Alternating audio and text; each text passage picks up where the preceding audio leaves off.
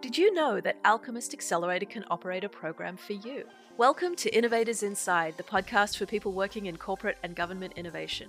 Brought to you by Alchemist X, the corporate services division of Alchemist Accelerator. Here you'll follow me, Rachel Chalmers, head of Alchemist X, as I talk to the industry's highest achievers and most compelling thought leaders. These are fly-on-the-wall conversations with leading practitioners in the field. They'll share their lessons learned so that you don't have to go through the painful experiences that they did. So sit back, relax, and get ready to level up. I am so thrilled today to welcome Jennifer Kim. Jennifer was employee number 6 at Lever, the groundbreaking recruiting software company where she'd held every role from strategy to product to customer success to chief of staff. After leaving Lever, Jennifer founded Startup Recruiting Bootcamp, which aims to revolutionize how tech companies hire. She's also a prolific startup advisor and writer on tech culture. Jen, it's a joy to have you on the show. Yeah, thank you so much for having me. I'm excited to be here. I remember back in 2014, Lever landed on the recruiting space like an asteroid. Can you talk about what drew you to the company in the first place and what that whole hypergrowth experience was like? Oh boy, how to summarize, the up and down roller coaster of a startup. It's hard to do, and I'll try to keep it short. Yeah, for me personally, I was drawn to the recruiting space, and I honestly imagine I'll be in recruiting in some kind for the rest of my career, because I truly believe it's the most important thing that I can work on. I think about just, the level of collaboration that's possible, but also the inefficiency of kind of the current landscape. All these startups, all these businesses that have these grandiose goals.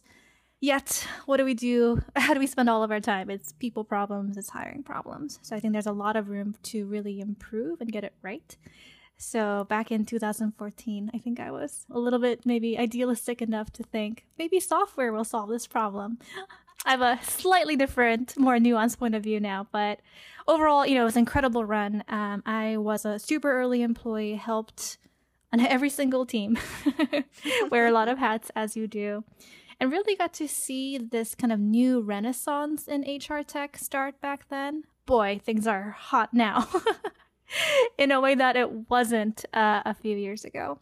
It's something that, not only just kind of on the growth and business side, it was an incredible experience that I wish everyone could, get a taste of at least. But for me personally, it was a huge personal growth, the professional confidence that I got from it, the impact that I got to feel of it. I think that's what makes me such an enthusiast for startups and people management, culture, all that good stuff today. Well, that's a credit to the founders, because a lot of people who have been through that exact kind of hypergrowth experience walk away from it damaged and bitter, because the downsides of the roller coaster can be very down. Can you talk about how they managed to navigate some of those pitfalls? For sure. I mean, I know it's one of those, there's just a survivor bias. And when we talk about startup lore, right? Like, it's so easy for us to talk about the ones that succeeded, the ones that reached a certain valuation milestone, and vast majority, that's might not be the case. I think though, for me, what's become really important is looking at really career as a long-term journey. And while I'm incredibly proud of the team that, we built and the product that we got to build there, your career can't just be like that one company you join that makes or breaks everything. We're all playing lottery with our careers in tech, let's be real. Something that was really cool was, even though it was my first time in a tech startup ever, I was just given a lot of trust and freedom and reign to really run the organization side of things. So while the other founders were focused on the kind of the building the product and the growth and go to market side of things, I was just given a lot of independence to do everything from our actual internal hiring to management, scaling, culture, and diversity, equity, and inclusion. I've come to believe that it really has to be the combination of all three. You just really have to nail all three of those elements to build a really fantastic startup. Yeah, I know that's what keeps drawing me back to early stage companies. I mean, they're chaotic and insecure, but you do have the autonomy. You have the leverage. You can actually make a difference. You can make decisions that have a positive impact on the direction of the company. And once you've had a taste of that, it's really hard to go back to a large corporation. Yeah, something I think a lot about as a philosophy, since I have no other real hobbies besides thinking about recruiting and startups. I wish I was exaggerating, but I'm not. It's very actually recent in terms of like human development, labor movements, that our jobs have become so finely scoped. It's really kind of like that assembly effect where since the industrialization, our jobs are kind of becoming smaller and smaller and smaller, that mechanization, specialization. And what I love about startups and why I think so many people love about startups is that not all of us at all times, but there's something really special about getting to feel entrepreneurial in your work. And not while everyone has the means, the access to capital or whatnot to start a company. I think joining an early stage startup and really being part of that journey really is the closest thing possible to helping you feel like within a structure, within still working a team, but you get to do lots of different things, which I think is what a lot of humans are really wanting to do. It's just that most of our jobs are not set up for it. That's really insightful. And I think it's why, one of the big untold secrets of Silicon Valley is graduates of liberal arts colleges with very generalist humanities educations tend to do quite well, particularly in early stage, because those people tend to be very curious and adaptable. But what you're talking about is a little bit the flip side. There's something really satisfying if you are one of those curious people in getting to satisfy that curiosity in more than one specific domain. There's a reason, I think, especially with younger generations, we're seeing this huge trend toward kind of rejection of the corporate life and more towards whether it's a creator route or some kind of entrepreneurial. I actually have a much younger sister who is a 21-year-old. She's in college. So she tells me about all the trends that are kind of going on, whether it's drop shipping or, really just random arbitrage opportunities that are really appealing to students because for them, the alternative of that droning, corporate, never-ending, sit at a desk, do work that you don't believe in, make somebody else rich, just isn't appealing as it used to be. Well, maybe it never was. So I really think that, kind of coming back to full circle, why I really care about this work is that startups have this opportunity to really understand that about workers and provide working environments, assemble teams that here, come work with us instead and let's have our goals aligned so we can both win. And it doesn't just have to be this one or the other, like either you'd like take this like huge risk and kind of go like full hustle culture, this like endless entrepreneurship route, which is great in some ways but also very, very difficult path, or the alternative is you're a corporate drone forever. Yeah, it would be nice if there were some way to do meaningful work and have that autonomy without, continually dangling over the precipice of precarity. I like your platform. I wish to subscribe to your newsletter. Subscribe to my brain. I'm on Twitter. That's what that's for. For all of the impact of Lever and the companies like it of that generation that really transformed HR tech, the space is legendarily difficult to get right. What keeps drawing you back to, one of the most difficult fields in software? Oh my gosh. Yeah, I mean, it's notoriously difficult. I think from having gone through a lot of the hard lessons at Lever, it really gives me a lot more clarity. Also, that's why I really love advising HR tech startups now, because I get to hopefully help them skip some of the, the mistakes and the hard lessons faster. Just a couple generations ago when Silicon Valley was just really emerging, it was really all about the tech. If you have the means to build something, you can make a ton of money, you have a ton of impact. And then we realized, okay, it's not just having the product. It doesn't necessarily sell itself, especially if you're in a competitive market, sales, there's a lot of value in it. There's actually a lot of educational and organizational challenges to navigate through. So I think maybe, let's say, 10, 15 years ago, one generation ago, that's when investors, kind of the startup ecosystem, really started focusing on, we need to train up our, let's say, founders from technical backgrounds on our sales and business skills as well. I think we're at the kind of the precipice of this new focus coming that's really around people, organizations, management. It's so funny because whether it's investors or all these kind of industry leaders that came up 20, 30 years ago, they might not actually have necessarily the skill set required for this work because they came up in a generation where this work wasn't necessary to actually build a successful company. But because of, the gifts of the internet, we have competitions in a way that's sprouting up in ways that we just couldn't have ever predicted. So really what's becoming an advantage is, can you hire the right talent? Can you actually retain them in this competitive market, in this very fast moving world? Can you actually assemble the team that's able to see around corners, bring different strengths, pivot as necessary? All of this, these are people challenges. And to me, that we're never going to be able to solve for it perfectly because humans are inherently messy and there's no way we can automate, all of this. But there are lots of ways that we can definitely make an improvement around just some basic standards that we seem to be struggling with to this day.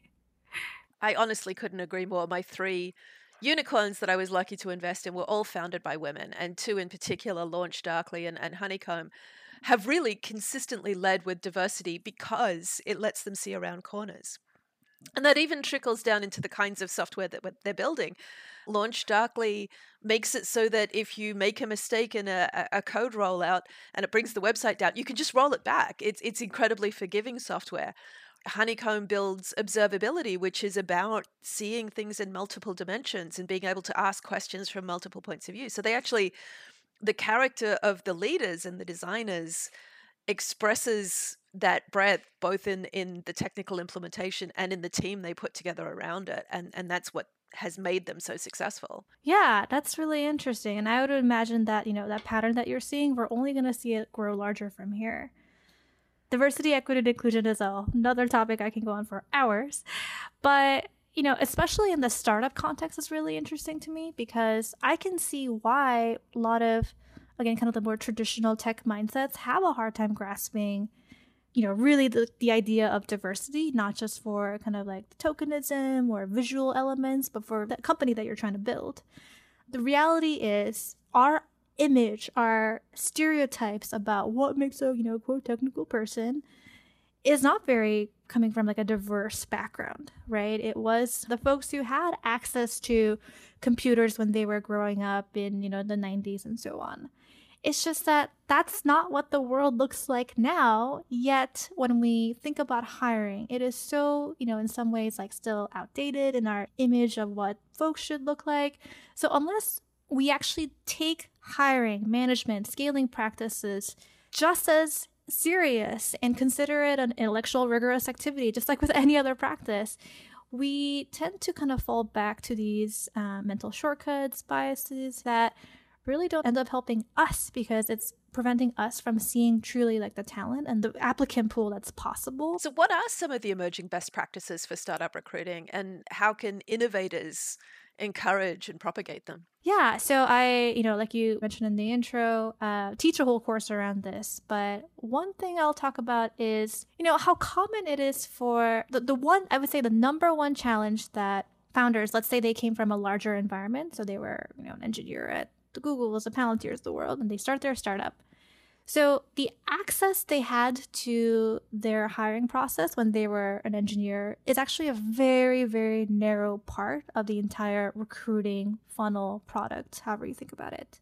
You have an entire almost invisible infrastructure of not just teams, but the employer brand, the compliance aspects of it, the interviewer training, all the different coordination that's required. So, you show up on, a few interviews a week and you think you know what you're doing with hiring. But then, we take you out of that environment, plop you into a blank canvas and you're like, okay, your job is to go hire. And you're like, okay, let's go start interviewing. The number one challenge that I, the mistake that I kind of see startups making is like, oh, what are you doing to improve your hiring process? 9 out of 10 times they'll tell me about, like, oh, we're really trying to figure out what interview questions to ask, right? Like, or that's the question that I receive the most. Like, what question should I be asking my VP of marketing? And I'm like, oh boy, okay, let's back up. We need to talk about top of funnel.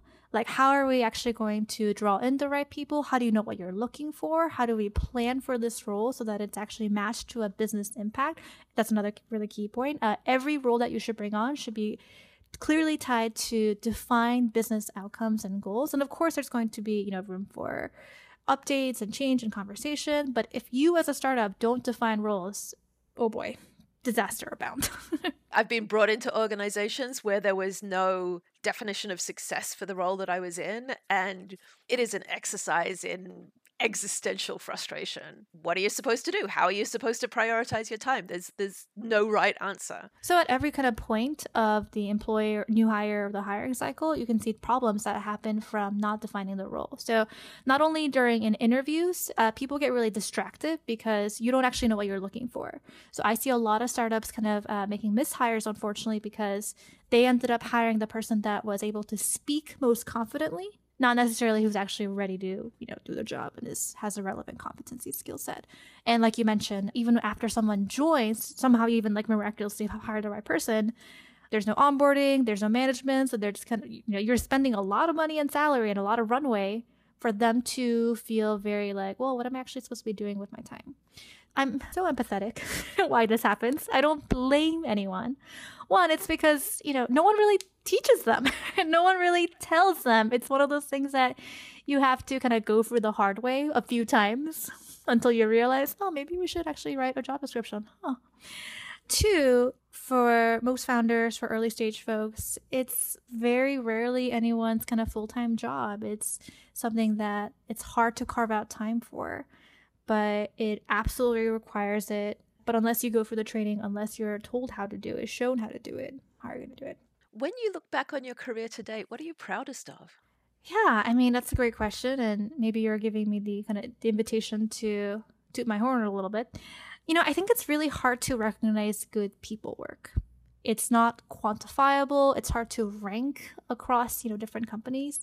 If I were in sales and I led revenue to X million, and it'd be so easy for me to go, here, look at my number, be impressed.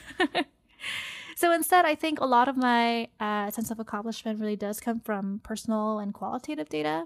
I look at just the, the company I helped build within Lever, and I know just the unique experience that employees told me over and over again, even the ones who came from much larger environments that were, much more built out and had more resources, that it felt special, that there was a difference when someone is really leading the internal culture and operations, that someone really cares and thinks through everything.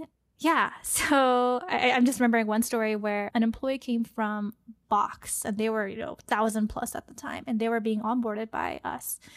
And he made a comment like, man, like our onboarding process here is like way more built out, and there's like so much more going on here than Box in some ways. And my founder pointed out, like, yep, that's Jen. Jen's built everything.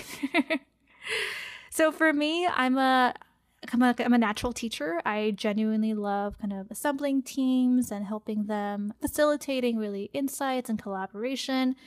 Like to think that I transferred a lot of those skills to doing things like building the recruiting bootcamps now, especially because I got to have that professional confidence of, oh, this is what's possible when you actually put a lot of care and thought into it. Just, applying a product mindset to a field that doesn't usually get that kind of attention. Yeah, I mean, there's so much in what you say that we could dig into, We're developing these product mindsets through customer discovery and the lean startup, and bringing these holistic people-centered skills to people who are traditionally from engineering backgrounds. We kind of need to flip that around as well and get them to apply the same empathy and insight to building out their own teams, because their company is a product too. The company is the product that they're selling to their investors. So all of those, we call them the soft skills, but we're trying to shove the language over to calling them core skills, these core skills around team building, around centering customers in product design, not taught in engineering courses. And we have to backfill those skills into the valley, into the tech industry, to make sure that innovation is human-centered. No, I really like that framing of, soft versus core skills, since obviously I'm coming at it from the soft side. No, but I think, by labeling skills as, hard versus soft, there's an implication that one is more important than the other. And I just don't think that's true. And we can trace back so many of our industry's problems and biggest challenges to this mindset. Yeah. And not only our industry, I think we measure things that are easy to measure, and we ignore the negative externalities. So going back to your example of if you were a salesperson, you could point to the number. The number doesn't say how many of those customers churned. It doesn't say how many of those experiences were detrimental to the brand because because it was the wrong customer and they had a really poor experience. And that's, you know, a micro example of the macro example where we measure economic growth without factoring in pollution and the social effects of growth at all costs and of the extractive industries. So, you know, this shift from soft to core skills is not only about correcting the course of the tech industry, it's about correcting the course of how we assign value to things in this world. What might feel like a radical point of view, I imagine in whatever 10, 20 years, we'll look back and be like, oh, of course, that was what needed to happen. And one of the most encouraging factors to me is we look at younger generations, you know, really millennial, Gen Z, are going to be demanding this out of corporations. So what feels like, you know, maybe very contrarian and, you know, rebellious, I think it's just going to become like, well, duh. Yeah, I mean, it's another of the unsung joys of working in super early stage is you get the generational diversity, and working with people who are much younger than me and don't have my 25-year checkered background in the industry definitely keeps me enthusiastic, keeps me optimistic about the future. Okay, now you get a do-over. You get to go back and make a different choice at some point in your career. What would you do differently?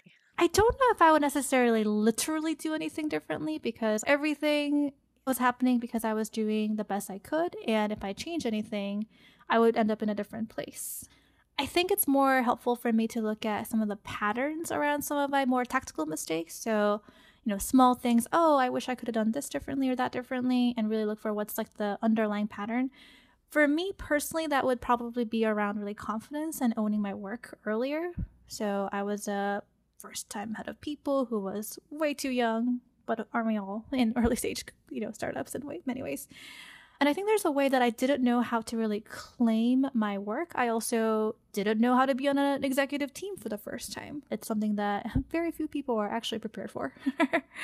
And what to do with that kind of power when all of a sudden you're, you know, for a long time, you're working with just what feels like friends, you know, 20 people sitting around a conference table to like, oh gosh, we're a real company with layers and titles and new people coming in all the time. So there's a way that I, for I'm sure many reasons, whether it's personality, the fact that I'm a woman of color, so many things, I'm an immigrant, didn't really know how to claim a leadership spot in a way that I would do very differently now. I was sometimes kind of a little too eager to hide behind the spotlight, let others present my work.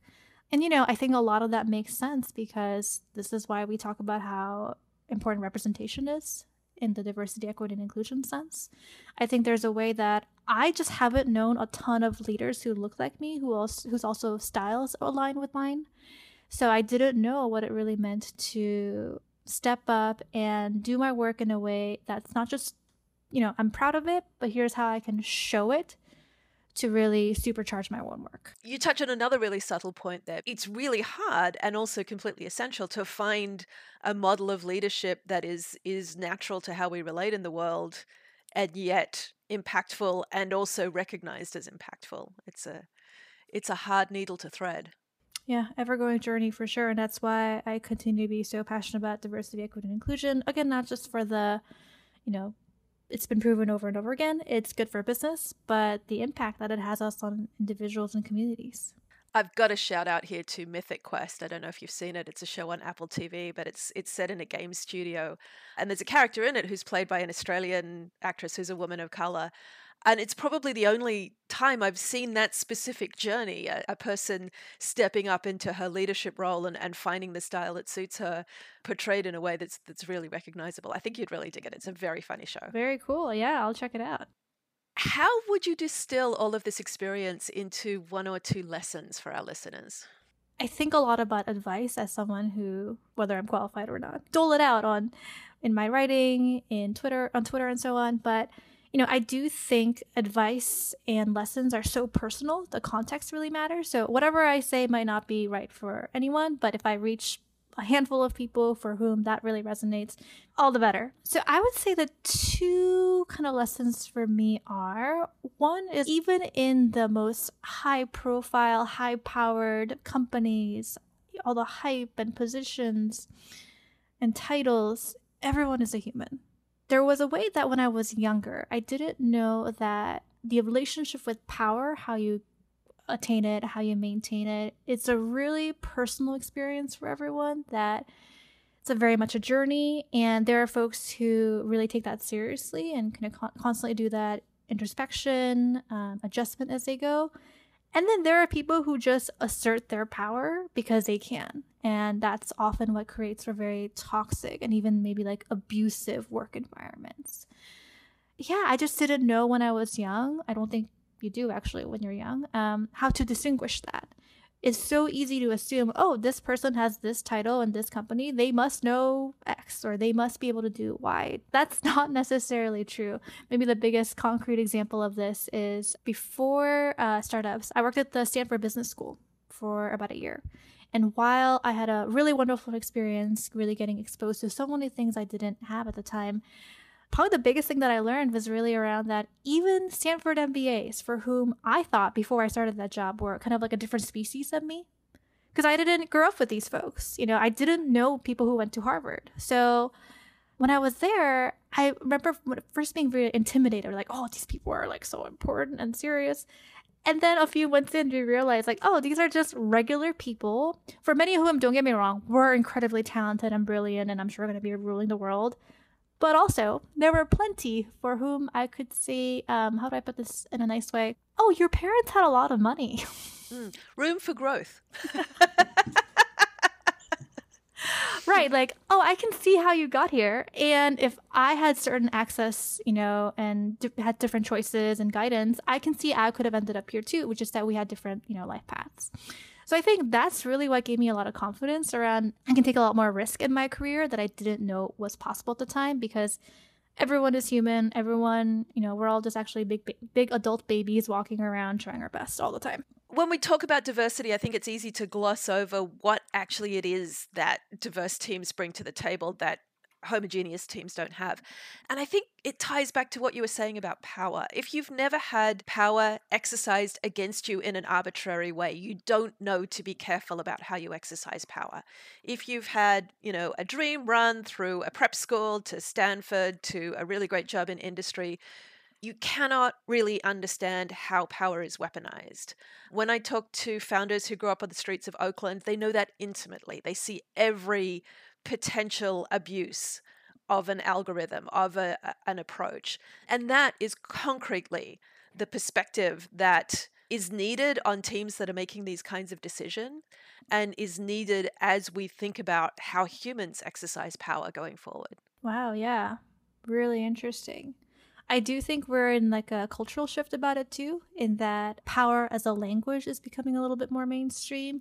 I mean, what is anything that we're talking about in, you know, the political landscape right now, but really about power and who's been allowed to have it, who's had access to it. And now that the world is opened up in ways that are truly bonkers, if we like actually stop and think about it, what do we do in this messy transition? So yeah, that's really, really interesting. And this is what's fascinating to me, just to take a slight tangent, about the resurgence of traditional ecological knowledge, because you look at the work of people like Suzanne Simard talking about the wood wide web and these mycological networks that underpin heterogeneous forests. You know, that work reflects what Indigenous people already knew about the interrelationship between entities in our ecosystems. So we can pursue these destructive monocultures where the soil gets less and less fertile every year, or we can explore this heterogeneity. And it's not just a metaphor, it's literally a description of how ecosystems work. Yeah, that's so fascinating, especially how more of these ideas will become, I would hope, integrated into the business world, because right now they might feel a little bit out there, but clearly it's not working in a way that is just not sustainable. Speaking of sustainability, how do you avoid burnout? This is another topic that I thought a lot about, and I do appreciate the opportunity to talk about it, because I'm also fairly open about having burnt out really, really brutally a few years ago, to the point that I really felt like my brain was broken. It felt like I was going to be forever broken. And now that I'm a few years out, I truly can say that I am, you know, thriving and recovered in a way that I didn't know was possible. And I'm actually even better than how I started, because that burnout was an opportunity for me to really dig into previous patterns that I wasn't looking at, you know, really invest in tools like therapy and self-care. So yeah, much easier on this side of burnout. But I have a lot of empathy for folks who are going through it, have been in it for a long time. So maybe that's kind of like the first thing, a very kind of simple, it gets better. Because I think the thing about burnout is when you're in it, it really feels like you might be in it forever. And I wasn't that safe for a long time. And, if it helps for anyone to hear that, you will get out of this. It's not going to feel like this forever. It definitely does feel like it, but I promise it will not. I think there's a few things we can go down here. They were the biggest lessons for me from both my experience, but also talking to a lot of people who haven't gone through burnout.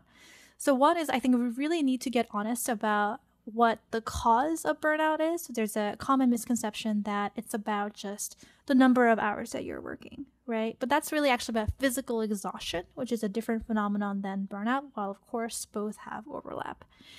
Burnout is more about, it's definitely got a lot more emotional factors tied into it, where it's when something's not working, but you keep pouring from an empty cup. When you are a very competent person who is used to fixing problems and you're in some kind of environment where it's not actually more of your energy that needs, it's just you can't fix it, but you keep trying, which is why you get burnt out. There's pressure that gets built up that takes a long time afterwards to unwind yourself from. So I do think common understanding around this is going to be really important, because sometimes I hear advice around oh, I'm burnt out, or that means I should take 2 weeks off, and you're surprised when it doesn't solve your problems immediately, unfortunately. One of the biggest things that I worked on in the last few years is really with my relationship with rest. It was something that was foreign to me as a, self-identified, very hard worker who was always go, go, go, on and on. But really recognizing that is not how humans run, and we are not machines. We need periods of rest. It wasn't healthy for me or really for anyone to have our brains go as much as we are going. So even to this day, I sometimes find something in me will feel guilty about taking rest or, pushing off things when I know it's right. But really observing that in myself, recognizing that pattern, and building a new relationship with rest has been super, super key. And then three, the last element I would say is around just community and finding environments, work that does align with your values. So I've been working for myself in the last few years, ever since I kind of went the startup advisor route. The primary reason was because I wanted to work with lots of startups instead of just one and really prove up my thesis. But the second element really has been the freedom and the choice to choose who I want to work with and what kind of work I want to do. And it's something that I feel so privileged to do. My job is to be myself and find others who align with my values. And I think that's probably been a really huge contributor to not burning out again. Since having been burnt out, I have I'm at risk for more episodes of it. So I definitely, of course, find myself in coming up again in small ways. But whenever I come back to values, am I working with who I want to work with? Do I need to turn down this client? Do I need to fire this client? But also finding mentorship, support from folks who are on similar values-aligned journeys always helps me ground myself back. That is really good advice. Thank you. Again, whoever I can reach and help wherever they are in their journey makes me really happy. Speaking of, what is the best way for our listeners to connect with you or to follow your work? Yeah, as mentioned, I'm quite a prolific writer on both LinkedIn and Twitter. I'm at Jen is Typing. And yeah, I like to write about not just more of the practical elements of my work, which might be hiring tips, management, diversity, equity, and inclusion. But some of the best feedback I get around is really about tech culture and kind of the more human elements. So I feel very lucky to get a lot of DMs and emails from especially young folks, especially really the Gen Z who reach out. They appreciate the way I talk about working and surviving in tech. That can be a little bit rare. So I very much enjoy part of that work, and hopefully maybe we'll write a book someday about it. I would be the first in line to buy it. What does the future look like for you, both personally and as you look at our industry? I feel very privileged to get to say this, but I'm really, really enjoying what I am doing now. You know, there's again that practical element of meeting companies where their immediate needs are, which is around hiring. So I get to run these boot camps a few times a year, really build a community experience, impart my knowledge, but also learn from them.